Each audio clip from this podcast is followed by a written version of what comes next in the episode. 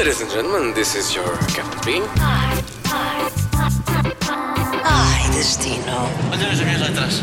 Podcast especial e edição especial, diretamente através do Skype. Estamos a falar com o Luís Simões, que está no outro lado do mundo e uh, neste momento é La Paz, Bolívia, não é? Verdade. É Cá estou isso. eu. Luís Simões, mais conhecido pelo seu projeto World Sketching Tour, tu já andas há 5 anos a desenhar o mundo, basicamente. É verdade. Há cinco anos comecei em 2012, saí de Portugal, fiz a Europa, Ásia, a Oceania e agora estou na América do Sul a viajar, a viajar em bicicleta. Ainda por, cima, ainda por cima de bicicleta. Oh rapaz, quer dizer, eh, uma pessoa vai ao ginásio e já sente que não faz o exercício suficiente. E tu atravessas a América do Sul de bicicleta com a tua namorada, não é? Sim, da Indonésia, a Anisa. Caramba, e tu conheceste-a eh, durante esta tua viagem então? Sim, nós encontrámos em Bali, destino perfeito para encontrar um amor, mas não ficámos, não ficámos logo ligados. A coisa foi, eu já tinha os planos feitos para ir para a Austrália, Nova Zelândia, e ela quase que me disse: "Não, continua a tua viagem que eu estou cá bem no meu cantinho". Mas as coisas eh, ficaram ali muito ah, com aquela pergunta: será que resultava, será que não resultava? E depois voltei para Bali e pronto, e, e as coisas realmente passaram para um nível mais interessante. Neste momento tu estás em La Paz, Bolívia, mas já estás na América do Sul há quanto tempo? Nós começámos a nossa viagem em, em agosto, praticamente, início de agosto, em bicicleta. Chegámos a, a entramos pela, por Bogotá e aí fizemos uns dias, mas depois arrancámos no, no norte de Bogotá. A nossa ideia é mesmo ir de ponta a ponta, do norte de Bogotá, que foi eh, Santa Marta, eh, desculpa, no- o norte de, da, da Colômbia, que foi Santa Marta, e nós queremos chegar à Patagónia de bicicleta. Já, eu acho que já percorremos metade, portanto estamos há um ano e meio às voltas, mas eh, o problema é que isto podia-se ter feito muito mais rápido se não houvesse incidentes, se não houvesse paragem, se não houvesse trabalho também pelo meio. Ah, é um estilo de vida, não é uma viagem quase, é um estilo de vida e isto já se tornou mais num estilo de vida que uma própria viagem. Ok, porque tu vais parando e vais eh, apanhando um trabalho aqui e um trabalho ali. Exatamente, eu dou aulas, desenho, ah, dou, dou também, ah, faço vídeos, um pouco por tudo, por todo o lado vamos fazendo coisas. E, e, claro, vais desenhando também. Onde é que nós podemos ver esses desenhos que, que tu fazes sobre todos os locais por onde passas? Uh, estou mais ativo agora no Instagram, uh, sendo que também estava no Facebook, no meu próprio website. Se procurarem World Sketching Tour, vão encontrar toda a informação. Incrível. Olha, e escolheste para falar aqui no Ai Destino um destino onde tiveste um incidente. No Peru, sim, o Peru uh, foi muito marcante. Nós já, pronto, já passámos o Peru, uh, ainda que temos muitas memórias do Peru. Uh, foi muito marcante porque foi a grande viragem, ou seja, nós andávamos por estradas normais, carros, carrinhas, caminhões, e decidimos entrar por estradas, aqui chama-se estradas su- sujas, que é as Dirty Roads, que no fundo são estradas quase para andar a pé e nós decidimos andar em bicicleta e fizemos uma zona que é o Peru, a grande divisão do Peru, que começa na Cordilheira Branca e percorre tudo até Cusco. Eh, E pronto, eu tive um acidente já na zona de, do Huaraz, em que já no final de, uma- de um circuito que estava a fazer, eh, a roda da frente prende porque bloqueia através dos ferros que, que agarram as- os alforjes e, e eu salto disparado. Eh, Era uma descida em terra batida com pedras, salto disparado e caio de ombro. Depois a bicicleta também enrola-se e bate-me no ombro e parte os ligamentos do ombro direito. Eish. Fico parado dois meses. Sim. Rapaz. Foi muito. Foi, foi trágico.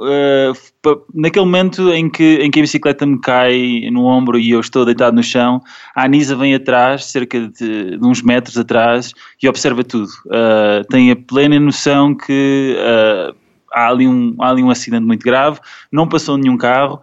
E, e como a gente resolve a situação é depois passado uns minutos passa um carro, eu grito, cheio de dores, põe-me no carro, põe a bicicleta dentro do carro e levam-me para uma, uma clínica ali perto. Uh, a Anisa vem, vem de bicicleta atrás, porque não cabia no carro, e, e na, na clínica dá-se o incrível que é o único médico disponível está a fazer um parto, está a atender um parto, portanto eu tenho que esperar. Cheio de dores uh, e parecia mesmo que tinha partido o braço. E pronto, depois a coisa termina porque eu peço, dê-me um, uma injeção para tirar estas dores e, e, e vou para uma clínica em Huaraz, que era um bocadinho melhor, e aí pronto, também me dão mais umas injeções para tirar as dores e vou recuperando. E tu alguma vez Tive. pensaste, ok, é o fim da viagem, Porque entretanto tu continuaste, não é? Conseguiste recuperar e voltaste outra vez à sim. bicicleta. Confesso que ali a primeira semana eu pondero, vou a Portugal resolver isto como deve ser, ou, ou realmente estas pessoas aqui no Peru conseguem me tratar. Uh, ponderei bastante porque como, quando me disseram isto no mínimo são dois meses, eu pensei, bom, uh, dois meses parados no Peru, a gastar dinheiro, se calhar vou até casa e fico com a minha família, a minha família ajuda, uh, os meus pais ajudam-me a, a, recuperar isto e, e tenho um atendimento especializado melhor. Mas depois sucedeu o, o, que sucede sempre nas viagens, que é uma mão amiga de uma pessoa local que me diz, não, podes ficar na minha casa até, até tu te recuperares e guardámos as bicicletas e acabámos por eh, pronto, passear também um pouco, estando parados, mas, eh, mas de, uma, de outra forma, não é? Só num sítio que foi o Arás e pronto, e foi assim a recuperação. E como é que é o Arás? É desse sítio que tu queres falar, no, do Peru em particular, ou há outros sítios que tu queres destacar? Não, eu prefiro, eu prefiro falar, eu, eu, gostava de falar de uma zona que foi a que nos modificou como viajantes, em bicicleta, porque tivemos que aprender muito. Nós, uh, depois desta viagem, uh, ou seja, depois desta paragem em, em nós tivemos dois meses parados e recomeçar a, a voltar a, a, andar de bicicleta foi muito difícil porque o corpo desabitua-se, não é? Toda aquela Uh, sei lá, todo o teu físico que está preparado para pedalar cerca de 40, 50, 60 km por dia, naquele momento já está totalmente desabituado, porque foram dois meses parados. E nós metemos por, por então essa, essa, essa linha que é a divisão do Grande Peru, que percorre todas as cordilheiras e que tem 40 passagens de, de 4, mais de 4 mil metros de altura em bicicleta em que apanhas terra, apanhas areia, apanhas pedra, apanhas tudo que não é uma estrada normal. Portanto, um regresso um grande... fácil, não é? Exatamente. Para resumir, foi um regresso muito fácil, mas eu gostava de destacar essa, essa viagem porque nos obrigou uh, a ter uma independência muito grande. Nós, tivemos, nós tínhamos eh, momentos em que estávamos 6, 7 dias em que só víamos ovelhas, alpacas, lamas e pronto, e éramos nós. Tínhamos de ser totalmente autossuficientes tínhamos que sacar a água das lagoas e das cascatas para poder cozinhar e tudo isso fez-nos crescer muito e ter ferramentas quase para a vida, digamos. Caramba, isso é muito into the wild, não é? Muito. Nós tivemos momentos em que dormíamos mal porque a altitude era, é, pronto, era, era estávamos a, a, a dormir aos 4.500, 4.700 metros e, portanto, o teu corpo modifica-se. A partir dos 4 mil metros, o teu corpo modifica-se. E depois a respiração, o dormir no frio, uh, depois percebermos que os nossos sacos de cama não eram os melhores, tivemos que arranjar uns sacos de cama de penas, mas já depois de tudo isto, portanto, isto foi tudo uma, uma aprendizagem muito grande para, para continuarmos a ir para os sítios que nos metem medo, porque é muito mais fácil ir pela estrada normal em que há um carro, tu estás cansado, metes o dedo no ar e, os, e as pessoas normalmente dão-te uma boleia para a próxima cidade. Ali não tens, não tens ninguém e é, é um esforço físico, mental, psicológico, tudo o que queiras pensar entre mim e a Anisa e, e, e, é muito engraçado hoje, não é? Já, já depois de termos passado isto, vermos que conseguimos, sei lá, sei lá, passar montanhas que pareciam impossíveis com a bicicleta, com o peso que levamos, normalmente levamos 40 litros, 40 eh, quilos a 50 quilos, com, entre água, comida, roupa, máquinas para tirar fotografias e material de desenho e, e, ver como é que eu reajo e como é que a Anisa reage, sendo ela uma mulher e sendo um homem, e como é que nós nos suportamos. E eu acho que eu tenho dito isto muito à Anisa, isto se nós fizermos esta viagem juntos, eu acho que é para a vida que vamos ficar. Sim, com certeza. Aliás, se vocês um dia tiverem filhos, vai-vos parecer canja. Porque eu acho que há aquele, não é? Aquela uh, barreira quando tu tens filhos, é quando tu percebes mesmo, é o maior teste a qualquer relação.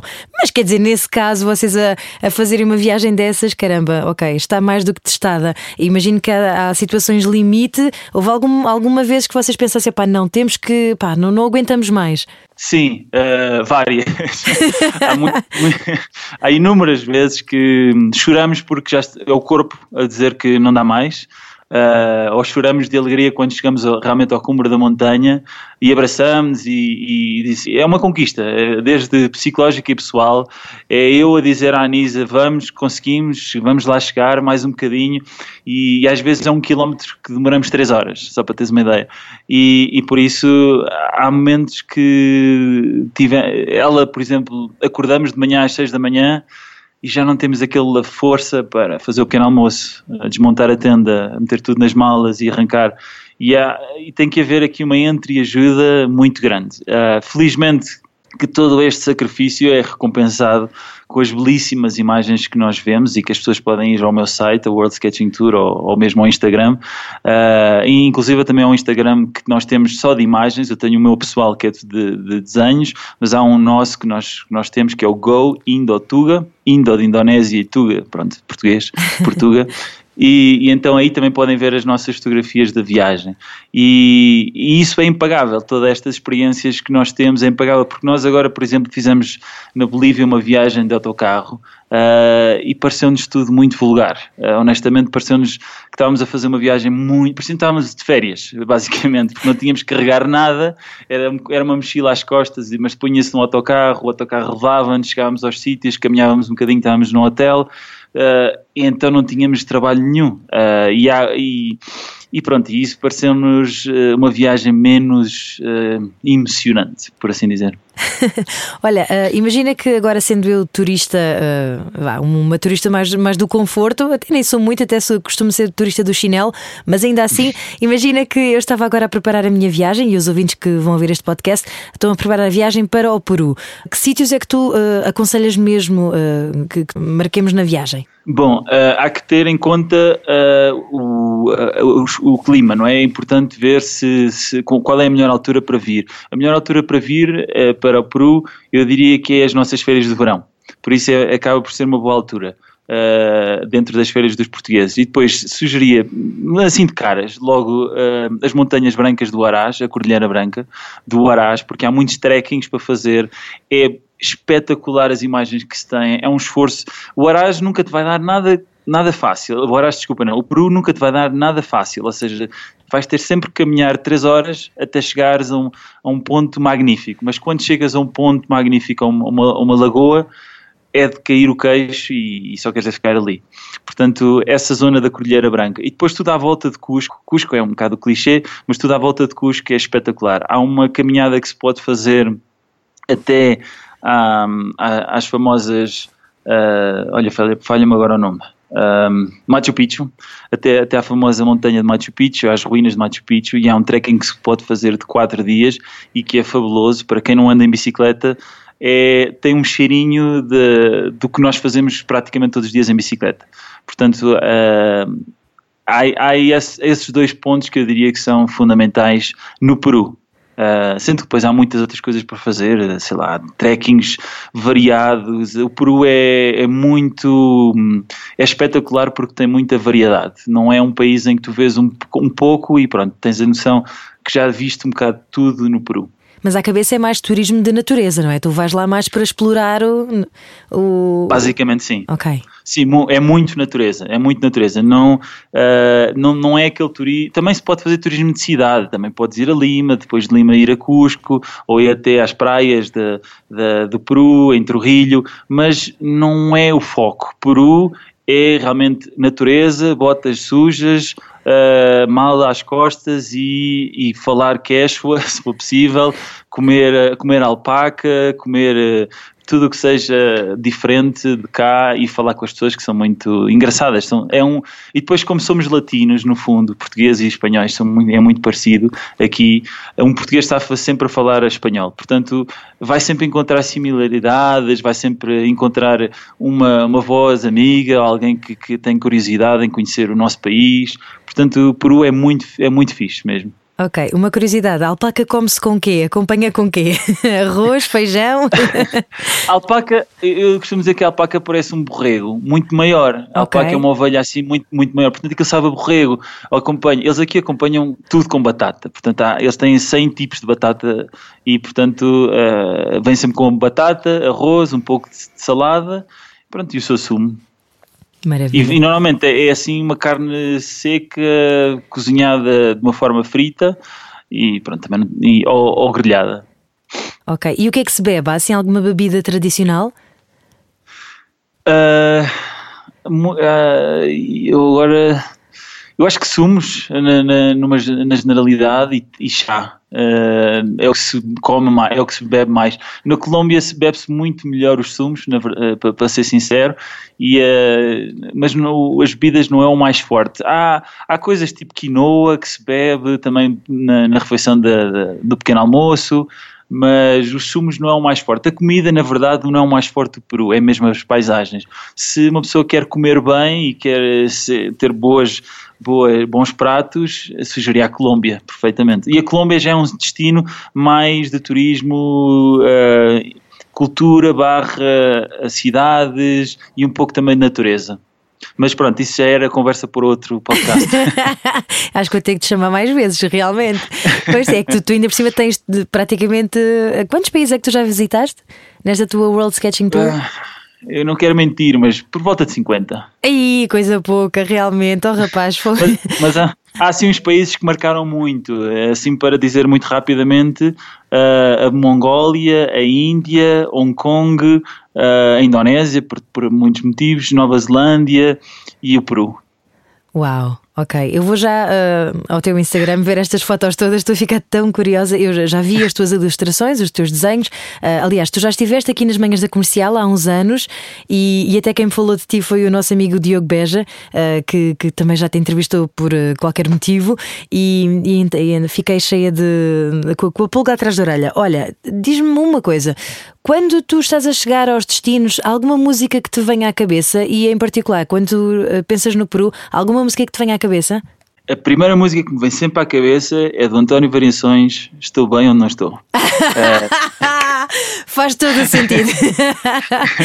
não sei porquê, mas sempre que ouço essa música arrepio-me e penso, uh, epá, isto sou tanto eu. Toda, toda a letra daquela música sou, sou muito, eh, sou muito o que eu sou, é muito o que eu sou, descreve muito o que eu sou. Uh, ando sempre com a cabeça no ar, sempre a querer ver um sítio novo para desenhar. Aliás, eu até vou aos sítios com aquela ideia de, epá, isto vai dar um grande desenho, eu tenho que ir lá ou eu vou arriscar fazer isto porque isto vai dar uma grande história, ou eu consigo. Mas para mim, percebes? Não é uma grande história para contar, pôr em livros e, vender. Não é nada disso. É mais uh, sentir e, e, ter uma experiência muito única e que, e que seja muito minha também. E que mesmo que eu diga, olha, tens que ir a este sítio para experimentar, uh, vais ter tu a tua própria história. Uh, acho que eu, eu, os desenhos ajudam-me também a, a, ter curiosidade, porque o desenho não é mais que uma curiosidade em querer depois pôr isso num, numa folha. Uh, e por isso, sim, essa é a, é a música que, que, me faz regressar a, a muitos pontos do mundo. Algum livro que tu indiques, um livro apropriado para se ler enquanto estivermos no Peru? Uh, não tenho, sinceramente não tenho. É, é, ver os teus desenhos e pronto. Por exemplo, por exemplo eu, pois eu, eu, eu, tenho esse, esse problema que é eu sempre que tenho tempo para fazer alguma coisa eu aproveito e desenho. Uh, e a música é mais fácil porque posso pôr música nos ouvidos e continuo a utilizar as minhas mãos. Uh, por isso acabo por ter pouco tempo de leitura. Olha, uh, só para fechar, eu li um, que a tua mãe, os teus pais, no primeiro ano em que tu disseste eu vou largar tudo e viajar pelo mundo, os teus pais acompanharam-te até ao ponto em que a, depois a tua mãe te disse: Ok, a partir daqui, força, estou contigo. Como é que está o coração da tua mãe desde que tu partiste nesta viagem? Ela já está mais conformada? Já, já se habituou? Ela vai ter contigo de vez em quando? Isto, pergunta de mãe, claro, eu sou mãe, então estou a imaginar claro. os meus filhos daqui a uns anos também a dizerem tchau, tchau também. Infelizmente não, eles não vêm. Uh, o meu pai tem uma certa fobia com os aviões e a minha mãe uh, sozinha também não vem. Mas em algumas situações ela já pensou e ponderou uh, vir. ela tem sempre. É o amor de mãe. por tudo o que eu faça, ela vai me dar sempre o, apoio in, incondicional, mas bate sempre a saudade. E agora vem o Natal, vem essas, essas alturas todas mais, mais de família e claro, há sempre aquela emoção, mas deste lado o mais importante, e, eu, e isto é, uma, é algo que eu quero passar, uma dica ou o que seja, é informem muito a vossa família do que, do que fazem, porque mesmo que haja uma situação boa ou má, não é por aí, eles sentem-se mais aconchegados. Uh, fazer um Skype por semana, telefonar, eu não sou muito de, de dizer muita coisa todos os dias, eu gosto de guardar e depois fazer um Skype, sei lá, duas horas e isso preenche muito mais do que estar constantemente em contacto. Mas a minha mãe não me vem ver, nem o meu pai. Uh, eles preferem ir vendo o que eu ponho no, na, nas redes sociais e depois o que for partilhando uh, de outras formas, seja por WhatsApp, uh, o que quer que seja. E, e, eles vão, vão vivendo a aventura também à distância porque nós sabemos, como família, e a nossa primeira viagem que fizemos deu muito esta, esta ideia que os momentos são para ser vividos com o que tens à tua volta. E eles sabem que quando for tempo para estarmos juntos, vamos estar juntos e isso é o mais importante. Valente, é isso mesmo. Olha, e então, mesmo para fechar agora, numa palavra em quechua, uh, como é que resumes o Peru? Eu não sei falar quechua. Olha, estás a ver? Mas... Já te tramei. Estava a dizer que o Peru resume-se como uma, uma única palavra espetacular. Espetacular, é isso mesmo. Olha, espetacular foi também esta conversa e os teus desenhos. Muito, muito obrigada, Luís Simões. Estou, Boas viagens. Estás aí? Sim. Olha, viste que o Skype falhou mesmo no final da conversa? Obrigado e um abraço a todos os ouvintes da Rádio Comercial. Beijinhos, Luís. Boas viagens. Podcast Ai Destino, Ai Destino. It's so easy. It's so easy. Todas as semanas, a Rádio Comercial dá-lhe o roteiro perfeito para a sua viagem. Descarrega o podcast e apanhe boleia com a comercial. Just a ticket to buy. It's so